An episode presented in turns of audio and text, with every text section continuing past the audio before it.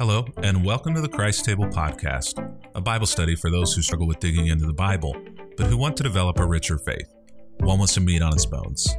I'm Kevin Young, a media guy turned minister who's passionate about helping others thrive, especially spiritually. If you're unaware, Christ Table is a movement of people returning the church to her roots in homes, around tables, over food with old friends, and fresh conversations. Check us out over at www.christtable.today. In the meantime, our study continues on the topic of brave conversations. We'll be focusing on mental illness today as we look deeper into 1 Samuel chapter 16. Let's dig in.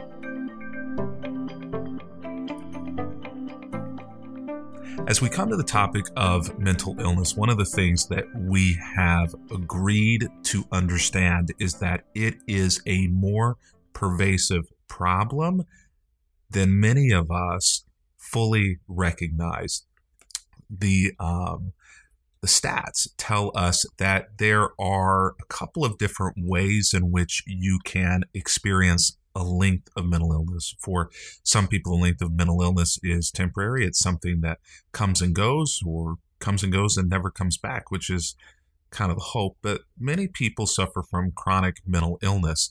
Now, statistically, one in five will experience a temporary mental illness or mental health situation in any given year. One in five. 20% of us.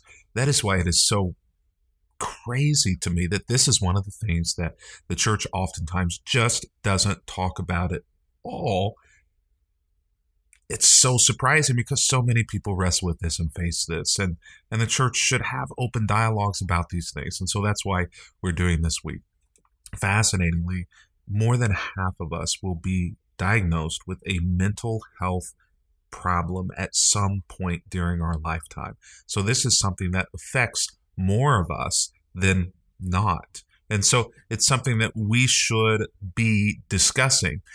50% of those who are diagnosed with a chronic mental illness, something that is lifetime, something that is recurring, something that is going to be a part of the life for the entirety of its span, most of those, more than half, are diagnosed before the age of 14, and 75% of those are diagnosed before the age of 24, which means that our kids, our grandkids, these are things that they are facing every day. And if they're not facing it personally, kids who they are in connection, contact with, relationships with, school classes with are facing them as well. And so opening up that channel of dialogue and discussion is going to help give them the ability to face the things that they will face in themselves and in their relationships, not just wisely and compassionately, but also also with some measure of biblical truth.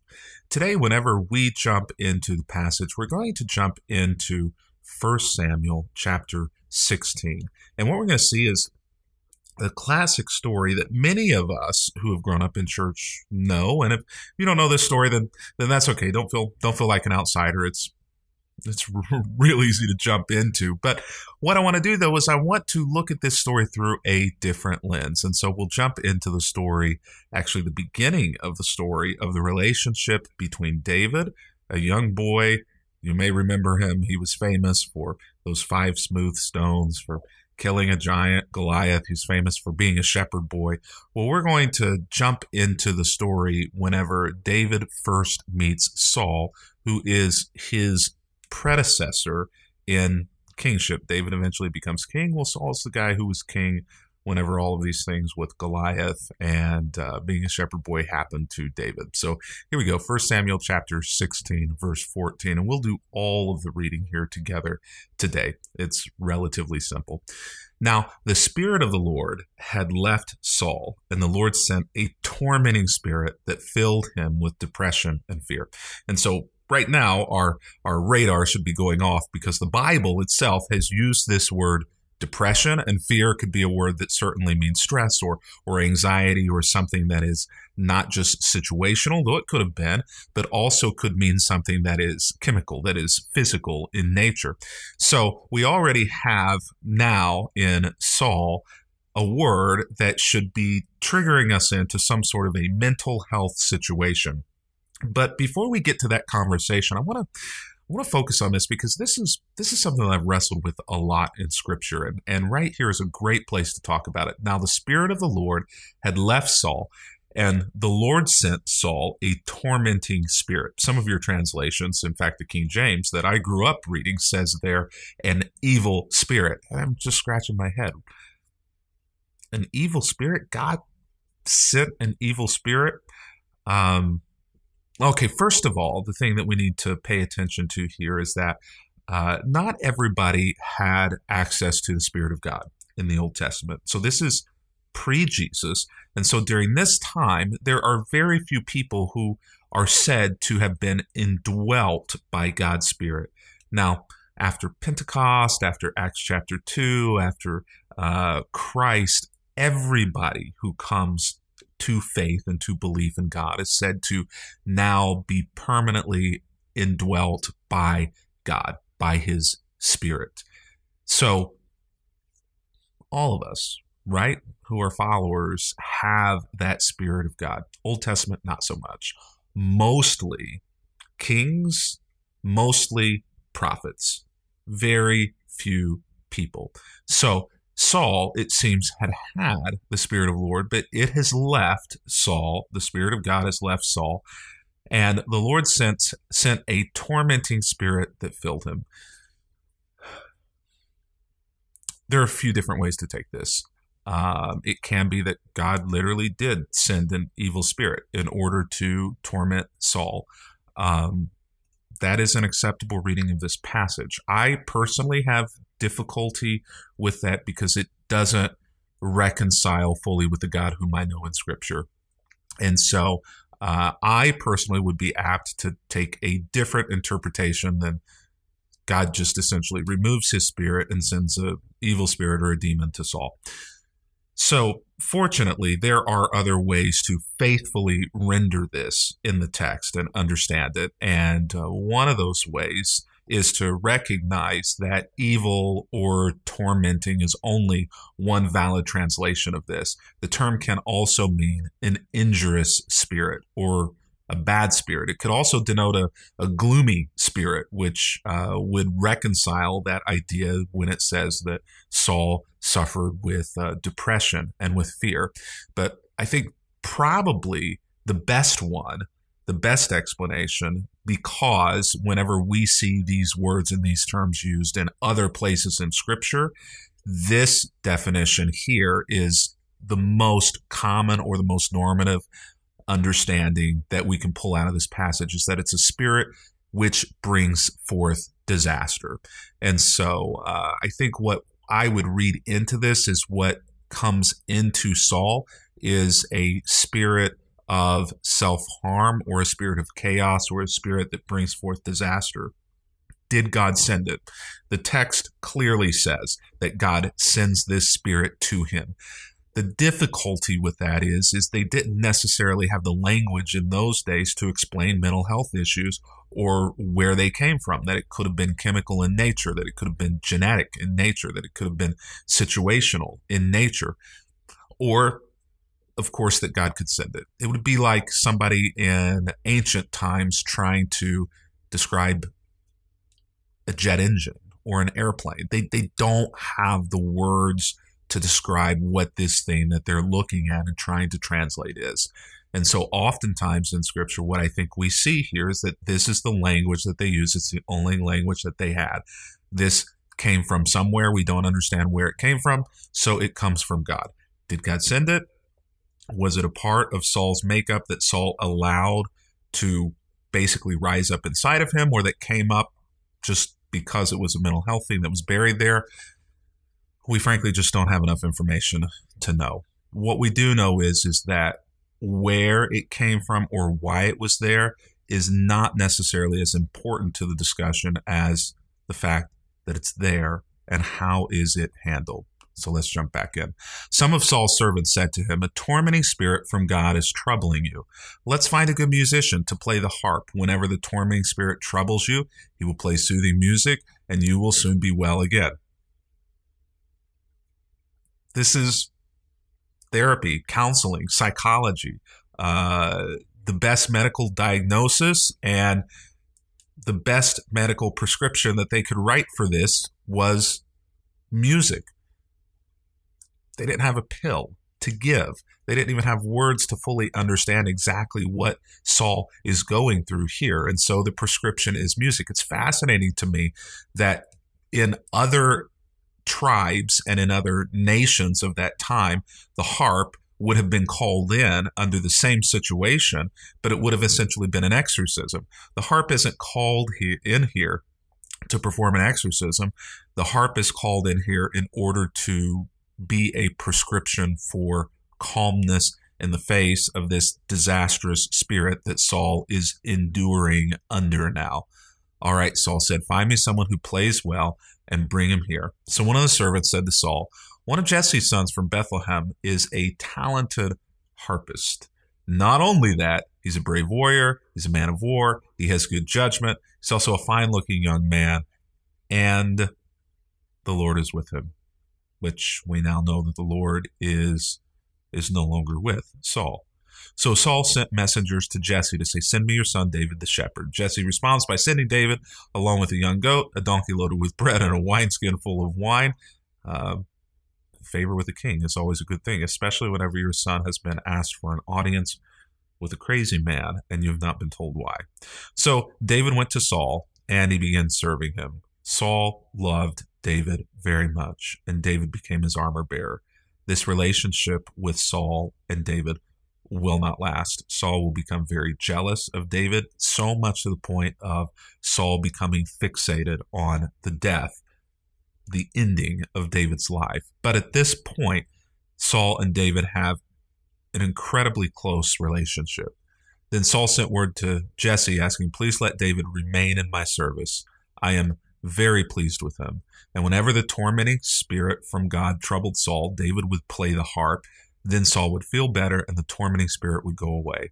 And so there is this pendulum swing back and forth in Saul's life during during these days, during these weeks, during these months, where David's playing helps to an extent, but doesn't take away whatever is going on with Saul. So, what is going on with Saul? Uh, many people much smarter than I and much more educated than I in psychology and therapy have looked into this. And uh, there is a very clear thing that's going on here with Saul. Saul clearly has a mental illness.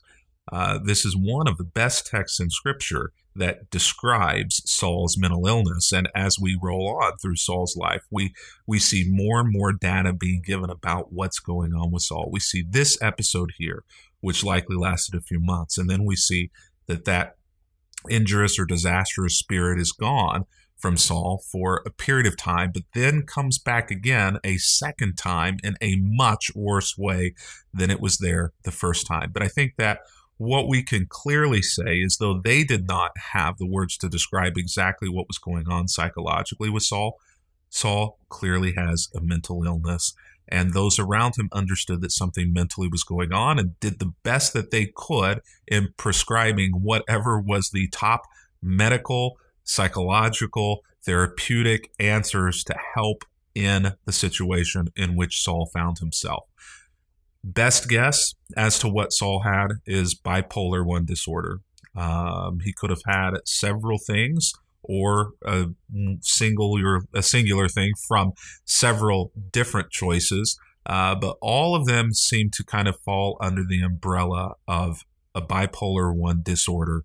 And in fact, bipolar 1 disorder kind of best fits what we see of Saul in the text. What is that? Well, bipolar 1 disorder is characterized by one or more manic or mixed episodes. Often individuals have one or more, or have had one or more major depressive episodes. And so we see in Saul this, this bipolar situation where it comes and where it goes, where he's on one end of the pendulum at one moment and then the extreme other end of the pendulum at the other moment, that it affects other areas of his life, that it also has come in tandem with depression and with fear, with levels of anxiety. It also fits bipolar 1 disorder in that it can remain for a few months and then be gone, but then can return back uh, doubly or triply so later in the future. So what are we what are we to make of all of this? Why I think that the first thing that we need to make of all of this is that um, suffering under a mental illness or a mental health situation, uh, and I want to be very clear on this because the passage kind of seems to indicate the opposite, is is not the judgment of God. Uh, I think what we can say maybe at most is going on here is that Saul is either dealing with this outside of any situation in which he could have prevented, or that this is something that has borne up within him because of the situations or the things that he's done, the ways that he has acted. But even in Saul's family, we see we see perhaps a propensity for these situations in which he finds himself. And so I just kind of want to clearly say that mental illness, oftentimes depression, fear, anxiety, when these things come, uh, they come not because of anything that you've done. They they come because of the way that you have wired. Why do so many people face these things? 20% of the population within any given year is going to experience some sort of a mental health crisis. And more than half of us are going to experience a mental health crisis at some point in our lifetimes. Uh, many or most of those are things that are unavoidable to you. And I also want to say that uh, I just full out disagree with the idea that God sent this to Saul. Uh, is that an acceptable rendering of the language? And, and if that's what happened here, do we have to reconcile that theologically? Yes, it is. And yes, I think there are ways to reconcile that theologically. But on my best understanding of the translation of the passages, this is not something that Saul, that God sent to Saul intentionally in order to sideline him or in order to teach him a lesson or to punish him from what I see, this is something that is genetic or this is something that is inherent to Saul because it continues to return over and over again. And we see hints and indications of this even earlier in Saul's life, even the first time we're introduced to Saul and how he's running away. Uh, there are hints that there is perhaps mental illness somewhere in the situation here. So what are we what are we to do with all of that? Well, we said this yesterday. We're going to continue to come back to this is that in the community of God, your sorrow is my sorrow. My sorrow is yours, and our pain is shared. And this, I think, is the important reason why this was inserted into the story, that they wanted to make sure that we knew this, because what we see here is really a commentary on not Saul and on his mental illness. That's not. It's not what's in view here. In fact, this comes right after the anointing of David. What we see here, what's in view here, is actually David and David's character and how David responds to this. David's still a shepherd boy. In fact, the reason why in our text, Saul sends a message to Jesse saying, Could you please let David be here full time? Could you please let David come in and be a part of helping me walk through this mental issue that I am struggling with full time is because David was going back and forth. David was coming and helping out the king, and then he was going back to be a shepherd boy. David wasn't concerned with what he could gain out of this from Saul. He wasn't trying to usurp the king or his kingdom. He was simply being there, giving what he could in the moment to help somebody else. He was a harpist.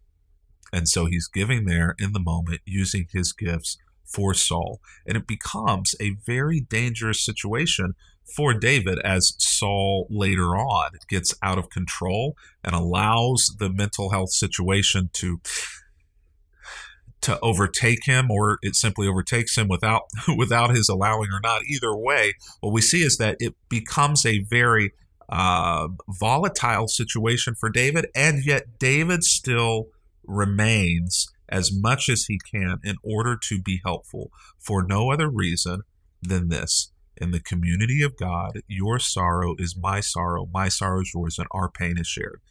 We cannot abandon those who are facing mental health crises. We cannot assign them away and say, not my problem. We can't look at it and say, you are broken. We can't look at those things and say, you have sinned, you've done something wrong. We can't look at those things and say, You deserve this. We need to be the hands and feet of Jesus, helping those who are struggling with their sorrows, taking it on ourselves, sharing their pain. There is no better solution to showing the gospel and the love of Jesus Christ within us than sitting with those who are hurting, with helping those who are wounded, with walking alongside and even carrying those who cannot carry themselves. Mental health is an enormous need in the world, in our nation, and in the church. And we must face it. And we must be involved with it. And we must not turn our backs, lest somebody turn their backs on us whenever we are in need of mental health assistance.